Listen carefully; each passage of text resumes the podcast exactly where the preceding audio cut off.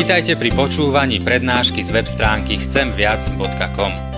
Portál chcem viac bodka com pre vás pripravilo Slovenské evangelizačné stredisko.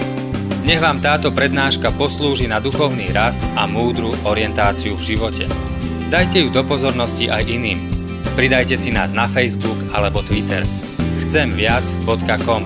Viac ako dáva tento svet. Tu píseň sme skončili tou slokou, která hovoří o smrti, ona tam je ještě jedna. Sloka o vzkříšení, tak nějak to máme tradičně, že jak ta sbírka skončí, tak už ty další sloky nespíváme, ale trochu to vlastně souvisí i s tím, jak máme rozdělenou tu část vyznání víry, protože dneska také skončíme hrobem a vzkříšení máme na příští neděli, nebo dokonce trošku později.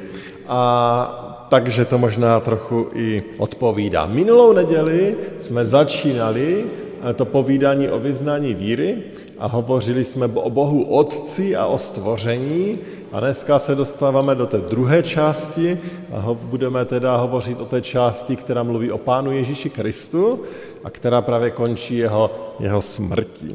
Ale i tak jsem k tomu vybral i biblický text, který bych rád přečetl. Chtěl bych vás teda poprosit, abyste se postavili a přečteme z knihy Skutků z desáté kapitoly, verše třicátý čtvrtý až čtyřicátý čtvrtý.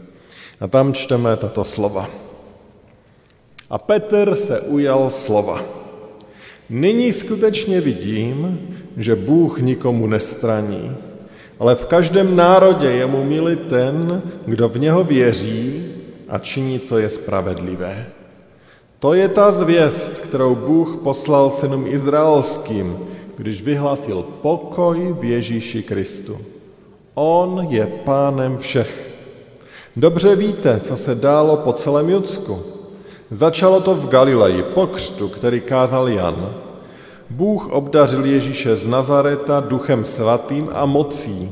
Ježíš procházel zemí, všem pomáhal a uzdravoval všechny, kteří byli v moci ďáblově, neboť Bůh byl s ním. A my jsme svědky všeho, co činil v zemi judské i v Jeruzalémě, ale oni ho pověsili na kříž a zabili. Bůh jej však třetího dne vzkřísil a dal mu zjevit se, nikoli všemu lidu, nýbrž jen svědkům, kteří k tomu, které k tomu napřed vyvolil, totiž nám. My jsme s ním jedli a pili po jeho zmrtvých vstání a uložil nám, abychom kázali lidu a dosvědčovali, že je to on, koho Bůh ustanovil za soudce živých i mrtvých. Jemu všichni proroci vydávají svědectví, že pro jeho jméno budou odpuštěny hříchy každému, kdo v něho věří. Tolik je Petrova popisu toho, kým je Pán Ježíš a co v něm můžeme mít. Pane Ježíši, my ti děkujeme za toto tvé slovo a prosíme tě, aby i to dnešní přemýšlení o tvém synu, o Pánu Ježíši, aby nás vedlo ještě k větší vděčnosti za to, kým on pro nás je. Amen. Můžeme se posadit. Jak již jsem řekl, chceme si připomenout některé základní pravdy o Pánu Ježíši Kristu a uděláme to tak, že se krátce zamyslíme nad těmi jednotlivými částmi toho vyznání víry. Takže začínáme tou první částí. Věřím v Ježíše Krista. Víme, že se Pán Bůh člověku zjevil v osobě Pána Ježíše Krista. A Bible nám vyzdvihuje význam osoby Pána Ježíše a také význam jeho jména.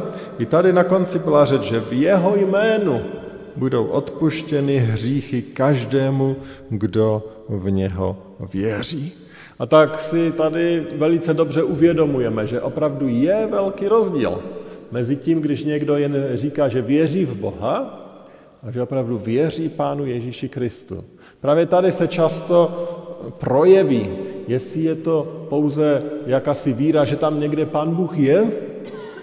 A Bible říká, že takovou víru má i ďábel, že on ví, že Pán Bůh je. A nebo je to spolehnutí na Pána Ježíše Krista, který je tím osobním pánem, který je nám blízko. A připomeňme si také ta jména, která, nebo to, ta tituly, které Pán Ježíš obdržel. Jeho jméno je Ježíš. Slovo Ježíš pochází z hebrejštiny a bylo to pravděpodobně poměrně časté jméno. Nebylo to nějak výjimečné, jedinečné, že by ho neměl nikdo, někdo, nikdo jiný. A to jméno znamená vysvoboditel, spasitel, zachránce. A tady i to jméno Ježíš ukazuje, co on pro nás udělal. Přišel, aby nás zachránil, aby nás vysvobodil pro Pána Boha, pro věčný život s ním. A potom je tady to slovo Kristus. A je důležité připomenout, že slovo Kristus není jménem ani příjmením, že Ježíš Kristus to není to stejné jako Michal Klus, co se týká jména a příjmení, že Kristus je vlastně titul. Kristus pochází z řečtiny a znamená ten pomazaný. A je to úplně stejné jako slovo Mesiáš, které pochází z hebrejštiny. Takže kdybychom raději používali ten hebrejské slovo, tak bychom místo Ježíš Kristus říkali Ježíš Mesiáš. A bylo by to úplně to stejné. Kristus je titul, není to nějaké příjmení. Znamená to Mesiáš, pomazaný. A pomazaný to znamená vyvolený. Pomazávali se ti, které Pán Bůh pro něco vyvolil. A byly hlavně tři skupiny těch, kteří byli pomazáni. Byli to proroci, kněží a králové. A tak Pán Ježíš jako ten pomazaný opravdu byl tím prorokem, protože nám přinesl Boží poselství, to dělali proroci. Byl tím opravdovým knězem, protože on sám přinesl oběť, ne už nějakého beránka, ale sám sebe. A on také je králem. Ne jen někde v Jeruzalémě, ale on je králem králu a pánem pánu, jak nám písmo odhaluje. Proto je tím Kristem, proto je tím Mesiášem, že na něm se naplnilo to, co starý zákon předpovídal. Takže věřím v Ježíše Krista. Máme toho více, takže musíme poměrně rychle, takže jdeme dál. Syna jeho jediného, to je ta další část. Bible vydává svědectví, že Ježíš Kristus je Božím synem a my to v tom vyznání každý, každou neděli vyznáváme. Celé to vyznání víry je postaveno v těch třech částech a zdůrazně trojici. Bůh Otec, Bůh Syn a Bůh Duch Svatý. A tady vyznáváme, že syn je v tom vztahu syna a otce, že Pán Ježíš je v tom vztahu syna a otce s Bohem stvořitelem, s tím, který je jeho otcem. A Pán Ježíš sám o tom hodně hovoří. Není to jen něco, co je někde okrajově zmíněno, ale víte, že když čteme evangelia, tak Pán Ježíš často mluví o Pánu Bohu jako o svém otci. Dám vám tady jeden příklad, kdy Pán Ježíš říká: Moje ovce slyší můj hlas. Já je znám, jdou za mnou a já jim dávám věčný život. A potom říká: Nezahynou navěky a nikdo je z mé ruky nevrve. Můj otec, který mi je dal, je větší nade všecky a nikdo je nemůže vrvat z otcovy ruky. Já a otec jsme jedno. Takže on tady hovoří o Pánu Bohu jako o svém otci, ale zároveň zdůrazňuje tu jednotu, jeden Bůh, Bůh zjevený ve třech osobách. Ježíš je ten tedy jediný a jedinečný Boží syn. Syna jeho jediného vyznáváme. Nikdy nebyl, Pán Bůh neměl žádného dalšího syna, jako je Pán Ježíš a, a nikdy taky mít nebude. Na druhé straně i my křesťané jsme nazýváni božími dětmi, božími syny a dcerami. A dokonce sám Pán Ježíš nás učí, abychom se modlili k Pánu Bohu slovu Otče náš. Takže také on je náš otec, nejen, nejen jeho. Nicméně naše pozice je nesrovnatelná s tou pozicí Pána Ježíše Krista. On jediný je ten syn s velkým S. On jediný je ten syn, který je zároveň Pánem Bohem. My jsme Boží děti taky, jako jeho stvoření, ale on je tím Božím synem. Věřím v Syna jeho jediného, proto to tak vyznáváme. A potom další část Pána našeho. Vyznáváme, že Ježíš je naším Pánem. Tedy nevyznáváme pouze existenci nějaké osoby, nějaké historické osoby, Pána Ježíše, ale vyznáváme to, kým Ježíš je pro nás. a říkáme, věřím v Ježíše Krista, Pána našeho, Pána mého, toho, který je mým pánem. Vyznáváme, vyznávat, že je pánem, znamená vyznat, že on je tou autoritou nejvyšší, tím, pro koho chci žít, koho chci poslouchat, komu chci sloužit, tím je on pro mě. A to vyznáváme ve vyznání víry. A tak je důležité se zeptat, no je to pravda? Je Pán Ježíš tím mým pánem? Je on tím, pro koho chci žít, koho chci poslouchat, kdo je centrem mého života, na koho chci ten život směřovat? To je zásadní a klíčové. My, kteří to tak chceme, tak proto to v tom vyznání je, proto to vyznáváme. Je to nesmírně důležité. A Boží slovo říká, že to vyznání, vyznat Ježíše svým pánem a říct, Pane Bože, chci, abys byl mým pánem. Ježíši Kriste, chci, abys byl mým pánem, že je velice důležité. A je to součást toho našeho duchovního života, kdy možná člověk, který před Pánem Bohem utíká, tak se v pokání k němu vrátí a poprosí ho, aby se stal pánem jeho života. V listu Římanům v desáté kapitole je jeden příklad tohoto, kdy apoštol Pavel zapsal: Vyznáš-li svými ústy Ježíše jako pána a uvěříš-li ve svém srdci, že ho Bůh vzkřísil z mrtvých, budeš spasen. Teda prohlásit Pána Ježíše Krista jako svého pána, jako toho, kdo vládne mým srdcem a uvěřit v to, že zemřel za mé hříchy a že žije a že mi nabízí věčný život. On říká, kdo toto prožije, ten bude spasen, ten mu patří, ten je jeho. Martin Luther ve větším katechismu, když on hovoří o, o právě vyznání víry, apoštolském vyznání víry, tak zdůrazňuje, že ten fakt, že Ježíš je pánem, je tím absolutně nejdůležitějším v celém tom článku o Pánu Ježíši Kristu. A dovolte krátký citát toho, jak on to zapsal. On říká, zeptá-li se tedy někdo, co věříš ve druhém článku o Ježíši Kristu? Odpověz ve vší stručnosti. Věřím, že Ježíš Kristus, pravý Boží syn, se stal mým pánem. A co znamená ono stát se pánem? Tolik, že mne vysvobodil od hříchu i ďábla, smrti i všeho neštěstí. Neboť předtím jsem neměl ani pána, ani krále. Byl jsem zajat ďáblovou mocí, odsouzen na smrt, zapleten v hříchu a zaslepenosti. On tady velice jasně říká, že buď Ježíše Krista máme jako pána a potom jsme zachráněni a potom můžeme zažívat radost ve svém životě a očekávat věčnost s ním, anebo on říká, pokud nemáme jej jako pána, tak ten, kdo nám vládne, je ďábel. A on je ten, který vede náš život. Jiné možnosti není. My chceme vyznávat, že je naším pánem a kež by to nebylo jen vyznání úst, kež by to byla pravda našeho života, že on je naším pánem. Ale pokračujeme dále a potom tam jsou takové části, které už po, o kterých mluvíme poměrně často, protože se pojí s velkými svátky, především z Vánoci a z Velikonoci, takže to už zkusíme trochu stručněji. Dále tam je, který se počal z Ducha Svatého.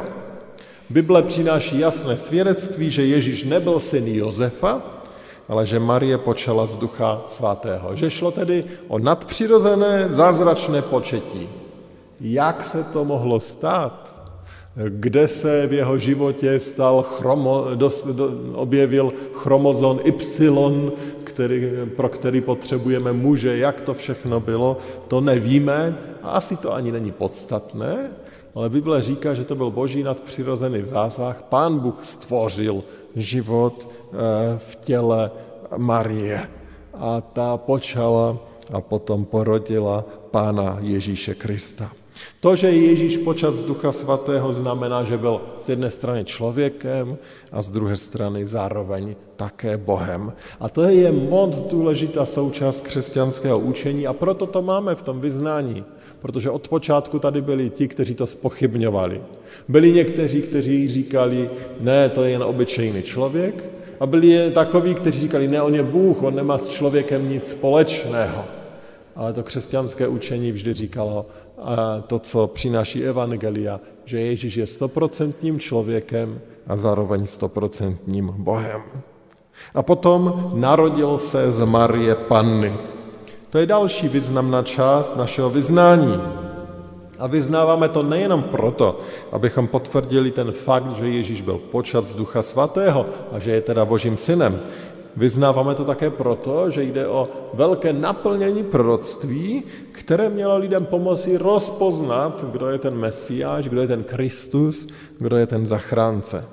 Dovolte, že teda připomenu to proroctví od Izajáše, který řekl: Proto vám dá znamení sám panovník. Hle, Panna počne a porodí syna a dá mu jméno Immanuel, to je Bůh s vámi. Je tam řeč o tom, že dojde k zázračnému početí, že to bude panna, že to bude bez muže. Žel ekumenický překlad to trochu opustil a překládá tam dívka, ale kralický překlady Bible dvacátého prvního století tam má i v tom textu Izajáše to slovo panna. A my to vyznáváme, protože je to důležité. Narodil se z Marie Panny. Trpěl pod Ponským Pilátem. Pilát Ponský byl ten, který pána Ježíše soudil, nechal ho zbičovat a nakonec jej nechal také vydat k ukřižování. Pilát byl takzvaným prefektem, to znamená vládcem, který byl dosazený Římem. Řím dosazoval vládce těch jednotlivých provincií a Judsko byla jedna z římských provincií. Vládl nad Judskem v letech dvacet šest až třicet šest našeho letopočtu. Zdá se, že tu situaci v Judsku moc nezvládal. Docházelo ke vzpourám, ke konfliktům. Je možné, že i Pána Ježíše Krista nechal ukřižovat prostě ze strachu, z nepokojů. Ono se to tam trochu projevuje v tom textu. Nejprve se zdá, že ho chce osvobodit, potom si myslí, že to vyřeší ukřižování, ale nakonec, když všichni tak křičí, tak ho nechá ukřižovat. Nevypadá to, že to byl jakýsi proces, kdyby to bylo jeho rozhodnutí, ale ze strachu, z davu se choval, jak se choval. Ranný křesťanský teolog Justin, zvaný mučedník, který žil někdy asi od roku sto do sto šedesát pět našeho letopočtu, zapsal: Že byl Kristus ukřižován, se můžete dovědět z protokolu sepsaných pod Ponským Pilátem. To znamená, v té době, asi nějaké tři generace po Pánu Ježíši Kristu, on píše těm lidem: Pokud se chcete přesvědčit, že ten Pán Ježíš opravdu žil a že byl ukřižovan, tak jděte a přečtěte si záznamy toho Piláta. To znamená, že v té době ty záznamy ještě existovaly pravděpodobně a že lidé si je mohli přečíst.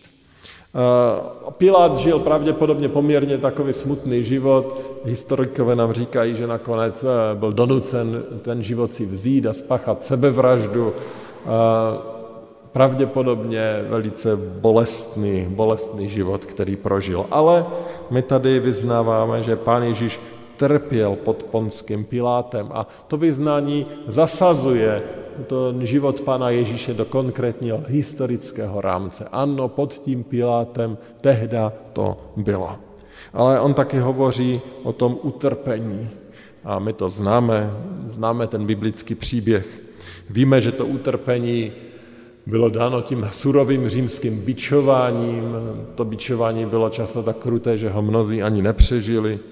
Víme, že to utrpení bylo dané také bitím, když čteme, že ho byli po hlavě vojáci.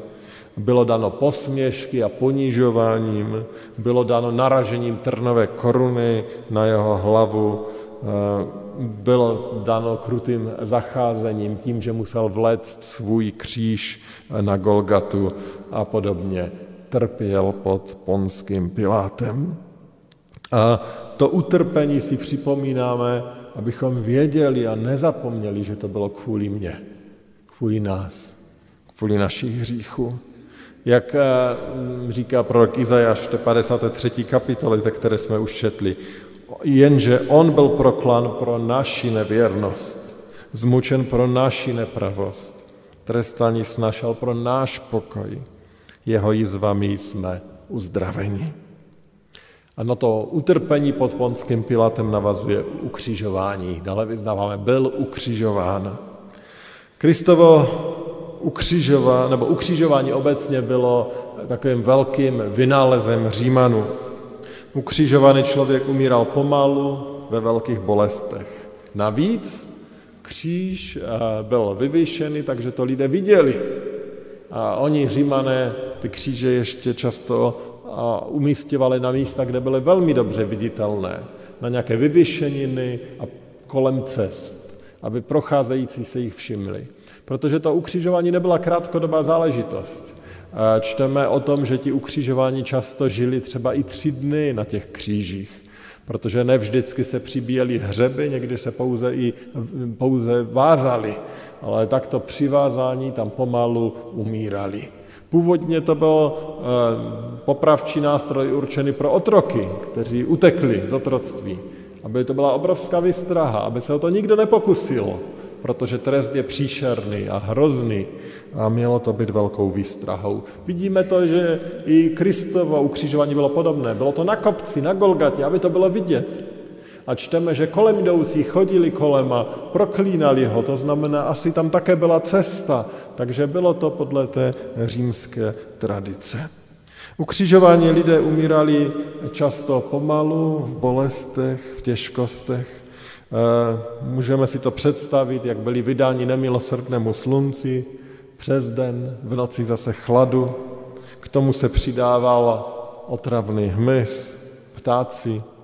Bojovali doslova o každý nádech, protože když viseli za ruce, tak jim to svíralo plíce, do kterých dostávali křeče.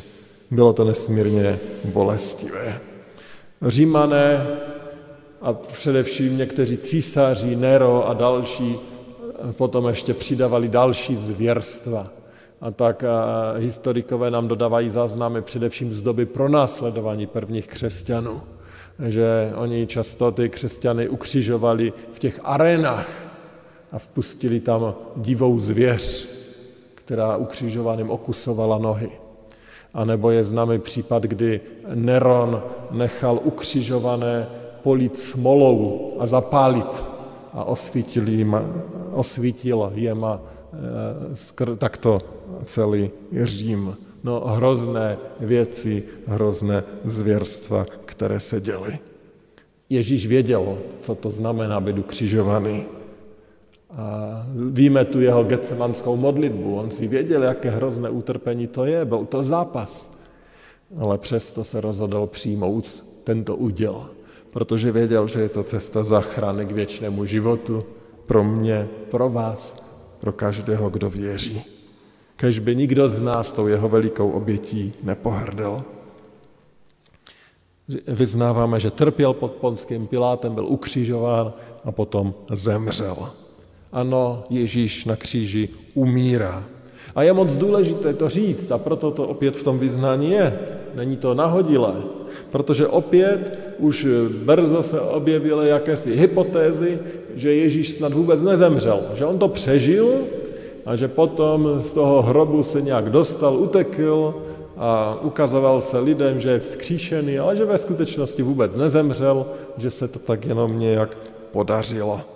A tento názor samozřejmě musíme odmítnout a, a pro nás Kristova smrt je velice důležitá, protože pokud není smrt, tak není vzkříšení a pokud není vzkříšení, tak říká apoštol Pavel, naše víra je klamná, je k ničemu. Smrt a vzkříšení je důležité. A jsou tady i velice jasné logické důvody. Těžko si představit, že někdo, kdo visí hodiny na kříži, kdo podstoupil římské bičování, takže si ti vojáci nedají pozor, zda opravdu je mrtev či není. Jan dokonce říká, že se chtěli ujistit, že je opravdu mrtev a že mu propichli bok. Propichnout bok znamená píchnout pod žebra, aby se propichlo srdce, aby byla jistota, že ten člověk je mrtvý. Ale i kdyby náhodou ne, tak představa, že takový člověk uteče z hrobu, který je zavalen těžkým kamenem, o kterém si tři ženy, zdravé, silné ženy, říkají, že neví, jak s ním pohnou. A to oni jdou zvenku, kde to jde udělat, natož zevnitř. Takže ono to je proti veškeré logice. ale my věříme záznamu evangelií, že Ježíš opravdu zemřel a tak toto vyznáváme. Proč? Protože zemřel za nás, za na, na našem místě, abychom my nemuseli věčně zemřít, ale mohli mít věčný život. A potom je tady ta poslední dnešní část, říkal jsem, že skončíme tady, ale ještě tam je jedno slůvko, ještě tam vyznáváme a byl pohřben. To je ještě ta poslední část, která se týká té jeho smrti. Evangelia přinášejí záznam o tom, že Ježíš byl pohřben, že ženy přesně viděly, kde byl pohřben a šli se podívat, protože chtěli potom ještě jeho tělo pomazat. V ten den už to nestihli, protože už byl večer a připravoval se, začínal sabat, svátek. A tak si řekli, že to udělají později. Byl to zvyk, že mrtvé tělo se pomazalo vonnými mastmi, bylinkami, taková poslední pocta zemřelému. Tak ty ženy šly podívat se, kde přesně je pohřben.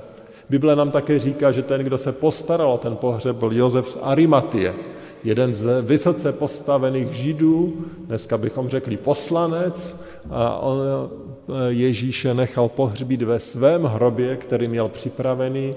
Čteme, že v tom hrobě ještě předtím nikdo nebyl pochovaný, nebo v hrobcem bychom měli říct. Tady možná jenom několik slov vysvětlení, jak ty hrobky vypadaly, protože vypadaly jinak než ty naše. Ten hrob měl většinou dvě části. V té první části toho hrobu, dalo by se říct, byla taková jakási kamenná lavice, kde se to tělo zabalené do pláten položilo. Nebyla žádná rakev, nic takového, a tělo se tam položilo a vlastně se počkalo, až se to tělo rozloží, a jak se to tělo rozložilo, tak se ty ostatky, víceméně kostní ostatky, sebraly do takové maličké urny, dalo by se říct kamenné, a ta se uložila do té zadní části hrobu. A tak se tam vlastně ukladala jedna kamenná schránka vedle druhé, takže takovýto hrob mohl sloužit i desítkám, celé široké rodině. A my čteme, že Ježíš byl ten první, který tam byl pochován, byl pohřben. Hrobka byla uzavřena velkým kruhovým kamenem, našly se některé podobné hrobky, většinou tam byla třeba i drážka, to znamená, ten kamen se pohyboval v takové kolejničce, svalil se dolů, jak již jsem řekl. V tom našem příběhu čteme, že ten kámen byl tak velký, že tři ženy dospělé si říkaly, že tím kamenem asi nehnou. To znamená, opravdu byl pravděpodobně velice těžký. V evangelích také čteme, že velekněží se báli, a to je takové velice zvláštní. Ti, kteří si vzpomněli, že Ježíš hovořil o tom, že vstane z mrtvých, byli velekněží. Oni si na to vzpomněli a měli strach. A tak poprosili Piláta, aby tam dal stráž, protože si říkali, aby tady nedošlo k nějakému podvodu. A tak stráž tam poslal, eh, Pilát tam poslal ozbrojenou stráž, vojáky, a navíc nechal ten hrob zapečetit, to znamená umístil pečeť na ten kámen, aby kdyby se tím kamenem pohlo, aby to šlo poznat. A postavil tam ty dva vojáky. Tak se postarali o ten hrob, o tu hrobku, aby bylo jasné, že nedojde k žádnému podvodu, aby měli všechno pod kontrolou. Tak byl Ježíš pohřben. Byl pátek večer. Tady končíme a pokračovat budeme příští neděli, ale dovolte, abych zakončil opět citátem Martina Luthera z Většího katechismu, který opět opakovaně, když on o tom textu hovoří, tak připomíná, že tím zásadním je, abychom věděli, že Ježíš je Pán. To je to nejdůležitější v tom vyznání. A Luther píše, že Ježíš je ten, který nás převedl od ďábla k Bohu, ze smrti k životu, z hříchu ke spravedlnosti, a tak nás i zachová. A on pokračuje. Ostatní části tohoto článku nečiní nic jiného, než že toto vykoupení vysvětlují a líčí, jak a čím se to událo. To jest, co ho to stálo, co musel vynaložit a podstoupit, aby nás vydobil a přivedl pod své panování. Tedy, že se stal člověkem, byl bez hříchu, byl počat Duchem Svatým a narodil se z panny, aby opanoval hřích. Dále, že trpěl, umřel a byl pohřben, aby za mne učinil zadost a splatil, co já jsem byl dlužen, nikoli stříbrem a zlatem, ale svou vlastní drahou krví.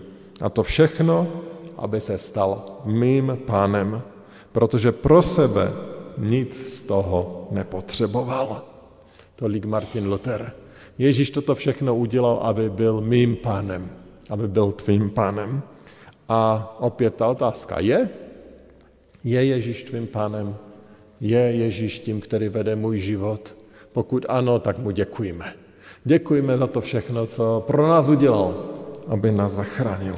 A pokud je tady dneska někdo, kdo si není jistý, nebo pro koho Pán Ježíš není ještě tím pánem, tak dnes se to může změnit. Dnes mu může, k němu člověk může přijít a říct, odpust, že jsem ti nevěřil, promiň ten můj život, prosím tě, staň se pánem mého života. Dnešní den může být dnem, kdy sám Ježíš Kristus začne panovat v našich životech, proměňovat je a vést nás za sebou. Kež by to bylo něco, co zažijeme. A kež bychom všichni mohli radostně vyznávat, že věříme v Ježíše Krista, Pána našeho. Pomodleme se. Děkujeme ti, nebeský Otče, že naši předkové dali, připravili to vyznání. Vyznání, které shrnuje ty zásady toho, v co věříme. Děkujeme, že naše víra se opírá také o tvého syna, o Pána Ježíše Krista. Děkujeme, že Pán Ježíš Kristus přišel do tohoto světa, trpěl, prožil hrůzu ukřižování, zemřel. Jako Bůh, který je věčný, který je život. Ten, který je životem, přijal smrt, abychom my mohli mít život. Děkujeme za tu dobrou zprávu. Dej, ať ji nebereme lehce, ale ať jsme vděční, ať děkujeme. A dej, ať reakcí našeho srdce je to, co má být. Aby, abychom prostě toužili potom, aby si byl naším pánem. Pane, buď mým pánem. A děkujeme, že děkuji, že jsi a, a děkuji, že jsi pánem mnohých těchto mých drahých bratří a sester a že to v jejich životě je vidět. A prosím o každého, kdo má ještě pochybnosti, nebo kdo ještě nikdy tě nepoprosil, aby nevyznal, že ti chce věřit, nepoprosil, aby si byl pánem, prosím, aby, aby to takový člověk mohl udělat i dnes. Abychom se radovali z toho, že jsi pán pánu a král králu. Prosíme o to ve jménu Pána Ježíše Krista. Amen.